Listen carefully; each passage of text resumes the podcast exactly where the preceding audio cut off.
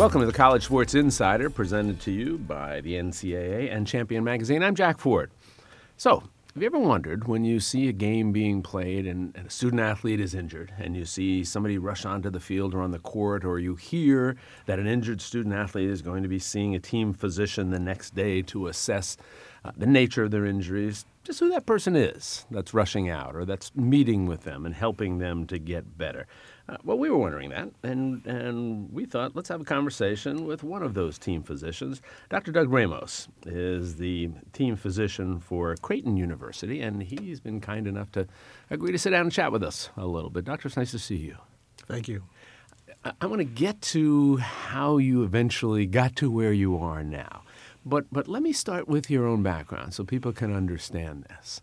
Um, did you, as a young person, was medicine always your goal, or did it come to you at a, a sort of a different time in your development?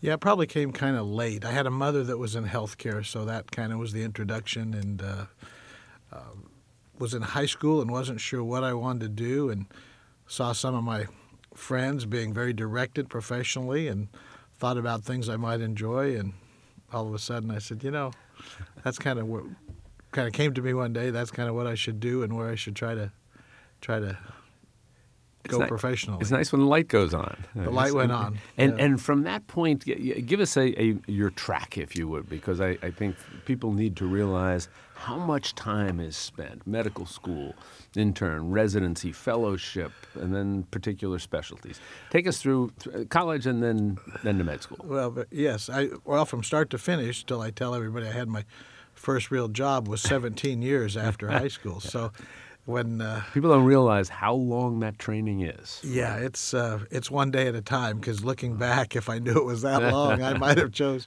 to go different. Uh, anyway, so when I left uh, my little town in southern Iowa, which is where I grew up.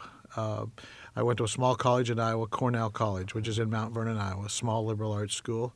Played basketball there, which was always kind of a greater passion. Uh, uh, got tired of being hit in football and probably wasn't fast enough to be in track and was okay in baseball. So basketball was where I was a little better, though not great.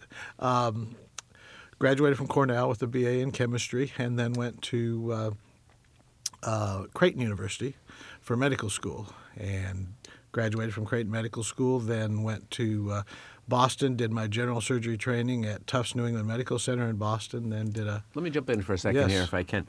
So I, I, mentioned to you, I have a daughter who's who's a doctor, who's a surgeon, a cancer surgeon, and I tracked obviously what she was doing, similar to you, and the decisions within that that your matrix, if you will, are, are fascinating. So um, you get your chemistry degree, you do medical school.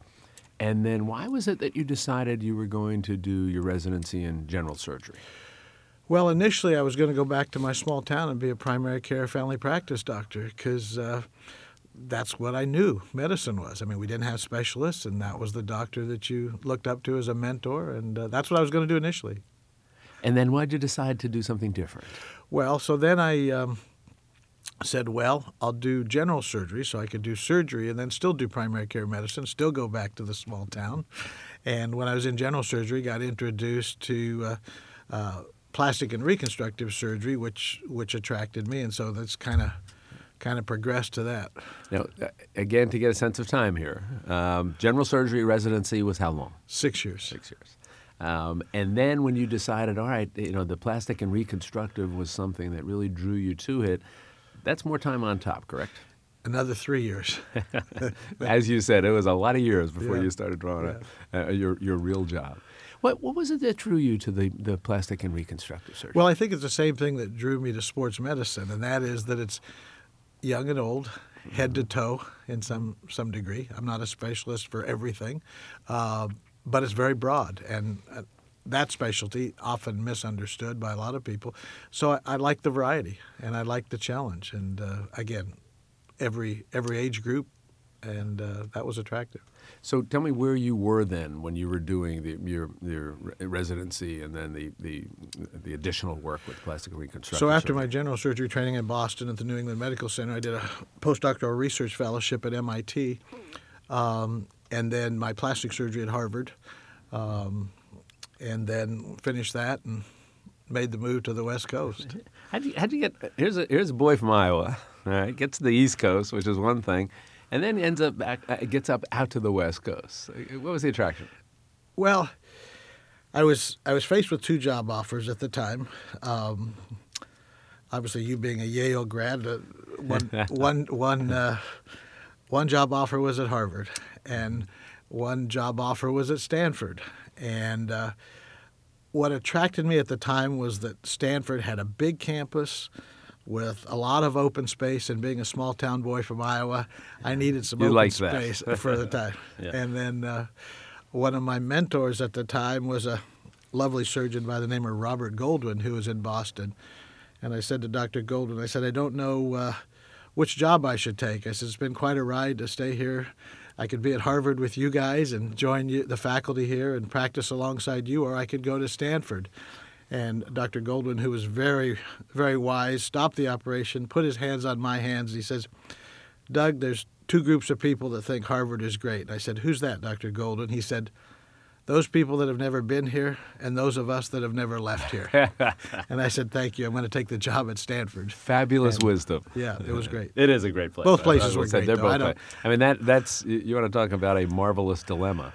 Well, the ride, the the ride, you know, as I look back to where I come from, is seems even more incredible to some degrees because my father grew up in Spanish Harlem in the Bronx, and uh, you know, wanted to do something to get out of the lifestyle there at the time, and uh, so joined the army during the Korean War, and um, you know, when I think back all the way back to him, and then my grandfather's coming over from Italy and working in the coal mines, it's it's pretty incredible and.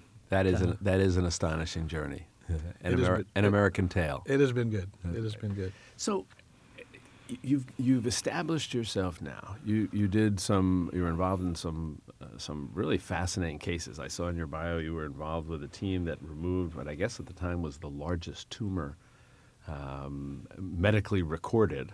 I, I, I, I- Still is. still is. Right? It was Still is. three hundred and six pound tumor. Correct. Correct. Uh, that'd be a topic for an entirely different conversation for us as to mechanically how that's done. So, um, you you you had some great experiences out there as, as a surgeon, and then you decide to come back to the to the Midwest. Why? Well, my wife is a vascular surgeon, so we were leading two very busy professional careers. She was at the University of California, San Francisco. I was at Stanford. We were 45 miles apart. And then we had this wonderful thing called a son. and uh, real, being a little bit older parents, being two professionals that have busy careers, felt like we needed to provide him with a little bit of closeness to family and a little bit of less hecticness, and so we kind of dialed it back just a little bit to get closer to family and moved back to the Midwest for a little help raising a son, to be quite honest. Right. So, uh, moved to to Omaha. Moved back to Omaha, which was a place we'd spent a few years, and uh, uh, you know, again to be closer to family in the Midwest.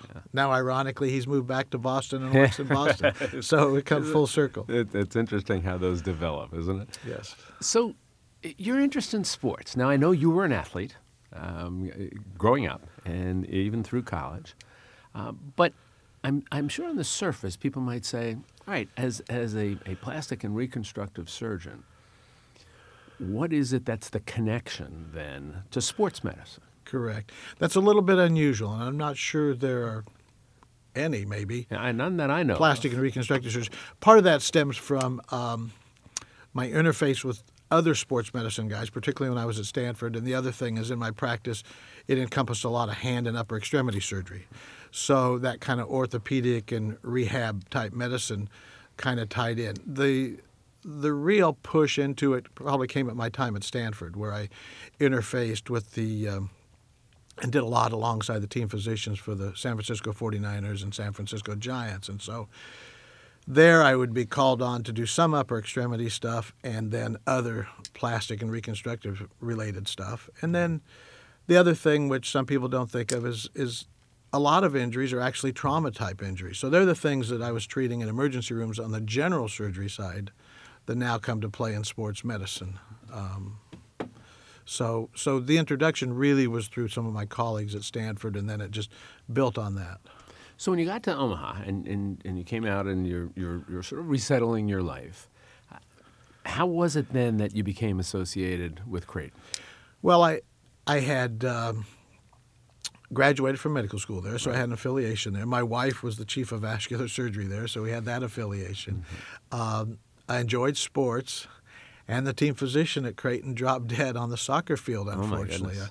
a very beloved man by the name of Dr. Bevilacqua. And uh, so there was an opening. And I just, knowing that I wanted to be involved in some capacity, said, uh, Can I help in any way? And, and, uh, And they said you certainly can. and the answer was yes, and it just built on that. Tell us how that all works for you, because you are you still have your practice in, in- Correct. in, the area of, of, of plastic and reconstructive surgery, and Creighton has a lot of sports teams. Correct. So how how do you then juggle? Uh, clearly, as, as a surgeon, you've been juggling all your life, but how do you juggle those two, at least on the surface, uh, fairly different routines? Well, they are they are kind of different. Uh, the implementation or the practice of the medicine between the two is not that hard, but the scheduling is probably the hardest issue, and dealing with the things that come up from day to day. I'm not the only physician there on the staff. We have about 23 under, other wonderful contributing physicians uh, of all specialties that help out. So, oftentimes I'm a facilitator, uh, but I'm also a guy that's you know plugging the holes and filling the cracks, and, and then also doing some primary medicine at times. Um, also, the key is that you have to be very creative in your scheduling, and you also have to be very flexible, and you have to realize that a lot of the stuff, particularly as the sports medicine stuff, falls to off hours, and, and like all teenagers, sometimes that can be nine or ten or eleven or twelve o'clock at night when you're having a conversation. Right. So, uh, on a daily basis, then, what what will you be doing as a, a team physician? Well, typically the day starts like most college kids. They're not ready to get up or do too much early in the morning, though.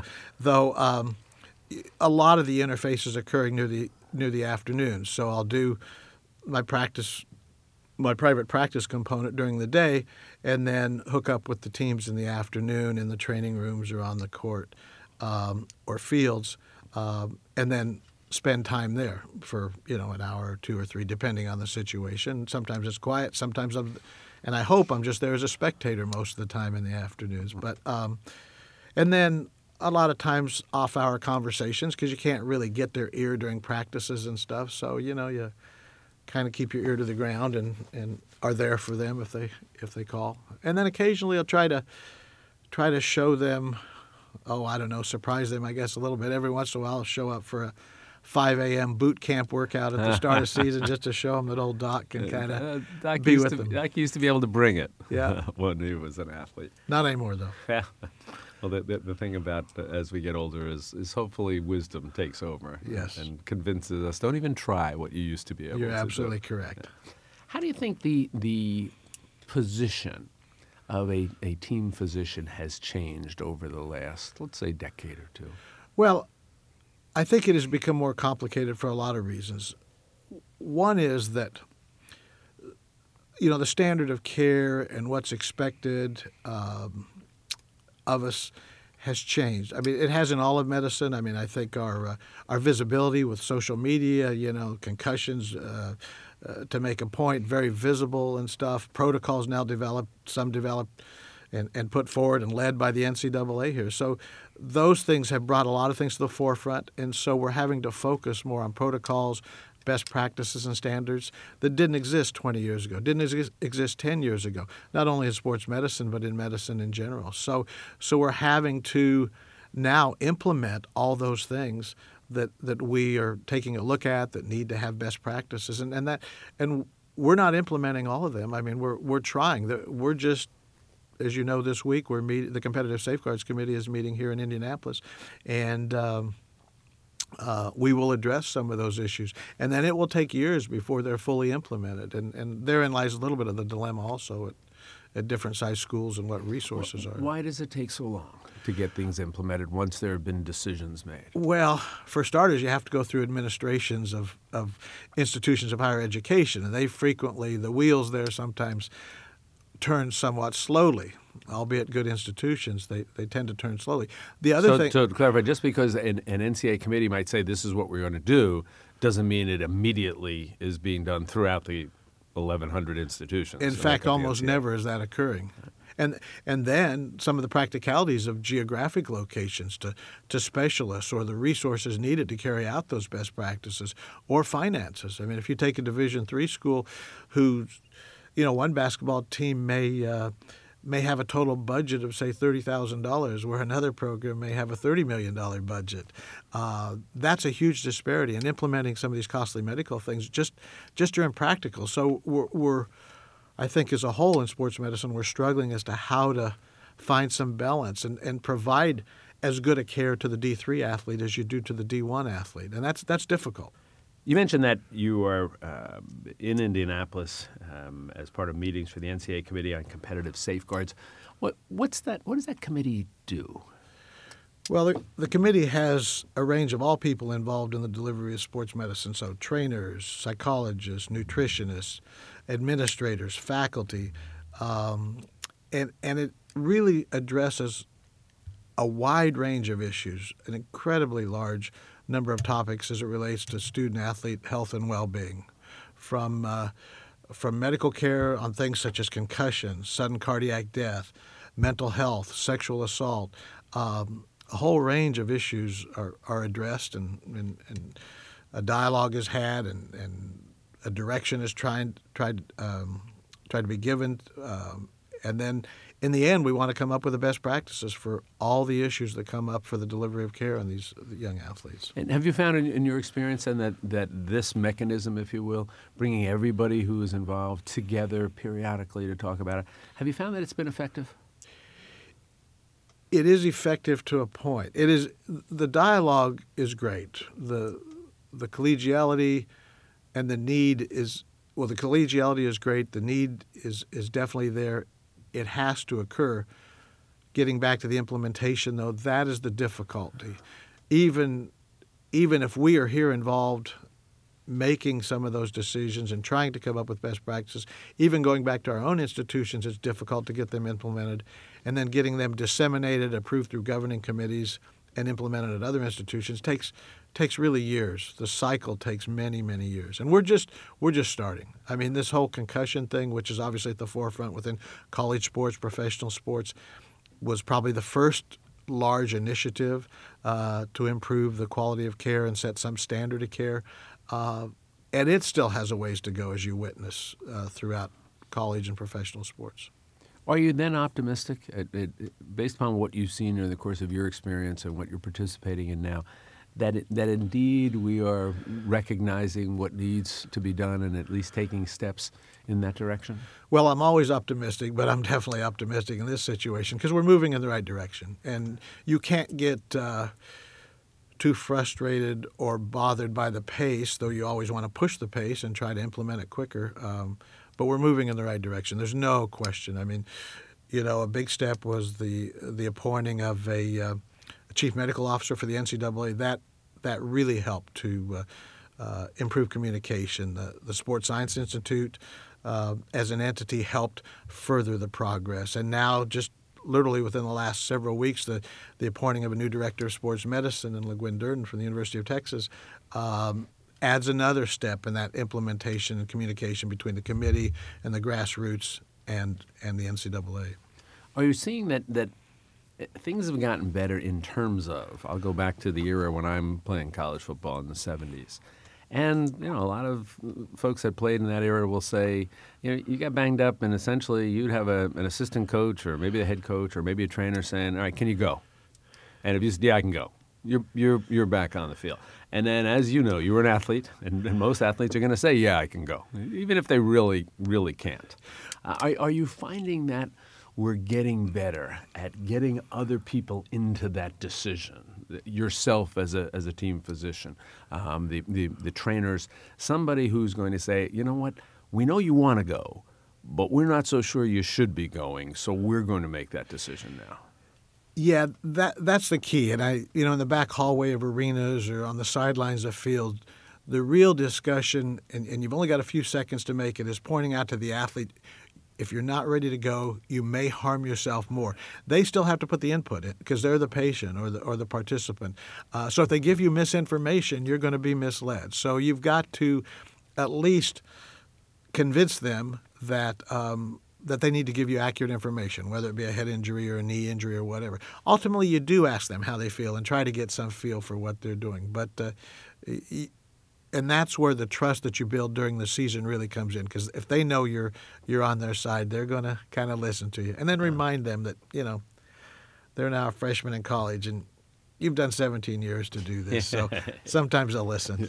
Well, uh, Dr. Doug Ramos, it, it's, it's been a pleasure. It's fascinating what you're doing, and as you said, how it's changed over the years, and indeed something that gives us all a cause for optimism. Thanks so much for spending some time with us. Thank you. Does it for this edition of the College Sports Insider. Hope you'll join us next time. I'm Jack Ford. Thanks for joining us.